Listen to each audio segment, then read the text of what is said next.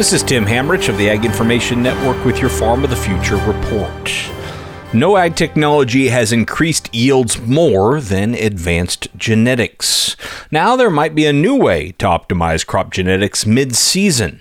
Jason Cope is the co founder and chief intellectual property officer at PowerPollen. He says they've developed pollen to be preserved, stored, and then applied to build added productivity and resiliency into row crops.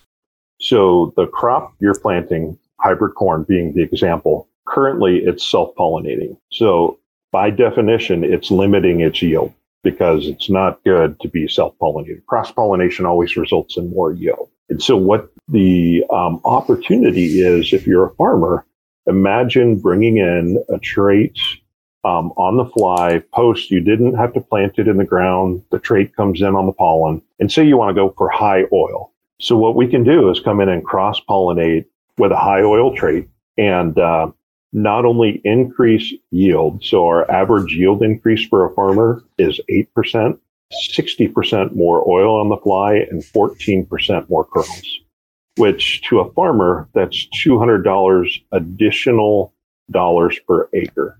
PowerPollen currently specializes in corn, wheat, and rice. This is Tim Hammerich with the Ag Information Network.